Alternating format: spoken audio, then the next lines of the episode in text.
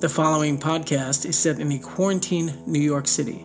As such, some of the language and much of the content is intended for mature audiences. Consider yourself warned.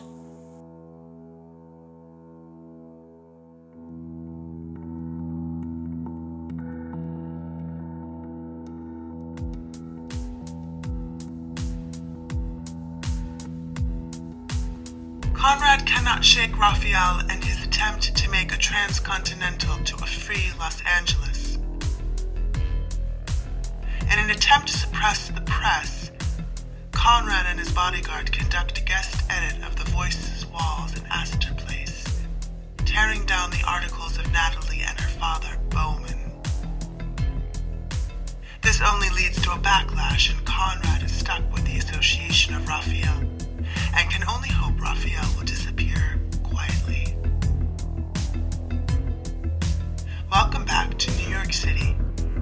Population 107,363.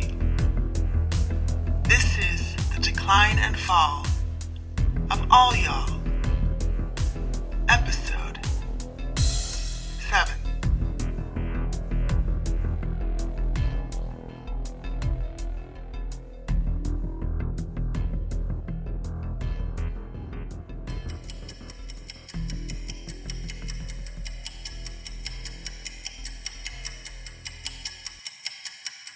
It was Tuesday morning. I was fast asleep in the blue and gold French Renaissance bedroom on the northern wing of the old police building. I know the exact time of the explosion, 5:48 a.m., because the blast was strong enough to knock my wind-up alarm clock off its nightstand and onto the floor, where it stopped ticking forever.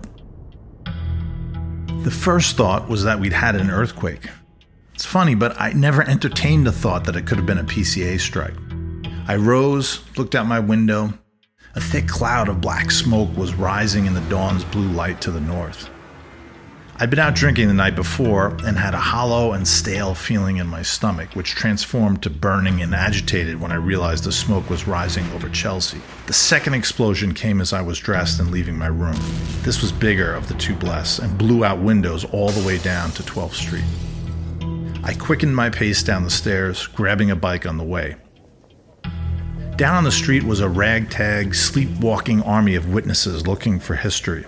It must have been the early hour because even as the crowd swelled, they stayed quiet and sluggish. There was a big line at the border check on 14th Street where I pulled rank to pass through without even getting jeered at. Past 15th Street, I felt the heat of the fire. At this point, I pretty much resigned myself to the fact that Rafael's garage was at the center of it all. I remembered the garage's condition during my visit piles of greasy rags, buckets of flammable fluids, and everyone with a smoke hanging out of his mouth. It's a miracle they lasted as long as they did. The only surviving witnesses was a young boy who was sent to the river to get water to cool a recently tested turbine. The boy testified that it was Rafael's idea to light off the fireworks. They were meant to be an early morning announcement that his great transcontinental passing would be coming soon to a patch of sky near you. The fumes from the jet fuel and resins, the greasy rags, the careless cigarettes tossed on the floor, it all caught up with them, and the fatal spark caught. It was probably just a Roman candle shot in the wrong direction, and kaboom! Less than an hour later, the fire had spread two blocks. It had been a dry fall and winter, and there was a steady breeze rising off the Hudson. Flames rose seven stories high, with the bittersweet vines covering the buildings helping it along. It soon burned too hot for the Lenape firemen to get close. Before the quarantine, the district was partially used for industrial storage, and now all the forgotten toxic secrets nestled in the warehouse basements were making themselves known to the world. Another barrel of leather dye, another boom, another five hours added to the fire. It just kept going, and there was no point in waiting for it to stop. I went back to my offices, which were like a morgue that day. Workers who managed to show up kept their faces down and shuffled papers. It was depressing enough that I spent a sum total of 10 minutes that day playing governor. The night, the wind shifted, pushing the smoke downtown. It was so thick at times that you couldn't see down the block. Ash covered the street. The light the fire gave us was beautiful and awful, as if part of Manhattan had been turned into a big hearth to warm us in the dead of winter. It got worse the second day, if you can imagine that. Another explosion from a pre quarantine industrial toxic barrel fueled the fire, and it reached all the way to the boundary of the Hudson River. Good, right? The river will stop it. Wrong. It just moved north and roared right into a Lenape food depot. This loss of food rations, I knew, would give rise to a lynch mob or two. As the perceived backer to the disaster, I was the likely candidate. Sure enough, that night, a large but undedicated mob collected on the streets outside the old police building, then lost interest. The next day, it was discovered that the son of Secretary Dupre, the head of the G&G, was in the garage at the time of the blast. He was looking to continue his late night decadence into the morning. This is the casualty that really sunk me. Not that I had any intention of swimming, I'd resigned myself to the disaster. I'd let those days pass locked in my bedroom, waiting for a herald to ride down from the G&G with my walking papers.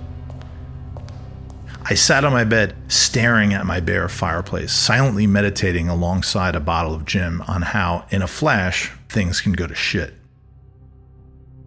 PCA units were spotted across the river on the third day of the fire. For the first time in a long time, they stood out in the open, their binoculars trained on the city. This was no small unit, and it was backed by a division of tanks. A giant plume of smoke in the air that could be seen for a hundred miles was the kind of reminder the city of the Continental Powers could not tolerate. The deal we'd wordlessly arrived at was that they didn't mess with us, and we didn't remind them, or the loyal citizens of those United States, of our existence. Okay, some Continental youngsters occasionally snuck across the front lines to the island, but to the rest of the continent, we were fiction. A big cloud of smoke, however, was hard to ignore. The unmarked black PCA helicopters moved in at dusk. I happened to be on the roof watching the sunset, which was a brilliant red orange due to the smoke. First came the sound, the chop and the whoosh of the blades. Then the fast moving black dots appeared on the western horizon. The swarm of angry hornets was headed our way. This is it, I thought. They were in triangle formation, 10 of them all together. As they moved across the city, they dipped low below the building line. Just as they reached Manhattan, they rose back up. Later, I'd hear a variety of pants shitting stories from squatters caught on the west side at the time. One poor unfortunate jumped out of a window when he saw the choppers, and suffice to say, I didn't get his story firsthand. Puglies and Dravids drew their pistols on the heavily armored choppers and took desperate pot shots at them. As the choppers moved in over Chelsea, I saw the giant pouches attached to their underside for the first time. What was this? Some crazy new way of dispatching troops? They went straight for the fire, hovered over it. Blades fanned the plume of black smoke so it began to swirl around them like black arms reaching out for the heavens. And then the pouches of the four of the choppers burst open, letting out water. Fucking water, my friends. Not a fine mist this time, a waterfall. They hadn't come to evict us, they'd come to shut us up. If we couldn't take care of the smoke signals, they would. The next new line of choppers moved in with their pouches full of river water and opened them up over the fire. Puglies and Dravids were cheering them on now, even after one of the pouches burst open prematurely on the west side of the highway and washed one of their brethren into the icy river. He survived with a serious case of frostbite. All over the city, squatters came out of hiding and went up to the rooftops to watch our continental adversaries silence our little disaster. The sun went down and the black smoke turned to steam. All alone on my terrace, I watched the choppers work into the night and drank from a flask of sour mash. For a brief moment, my anxiety was lifted. We'd suffered a setback. There were consequences yet to come, but at least we would not be evicted from our decaying but much loved perch. But as my breath formed clouds in the cold air, I let go of the fear, clutched my flask tightly, and felt, for some few last moments, just fine.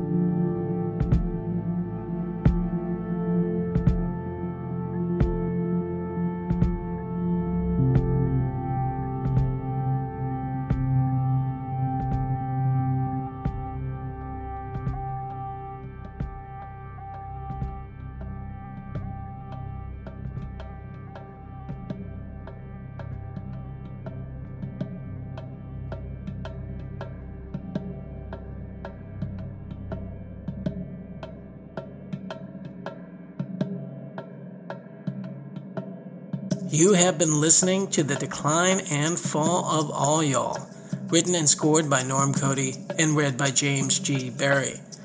This podcast is an unlimited liability production. For more information, visit declineandfall.us, where you will also find the soundtrack for the book, recorded by the quarantine band Motorsoft. You can also like us on Facebook, where we'll keep you posted on episodes and extras.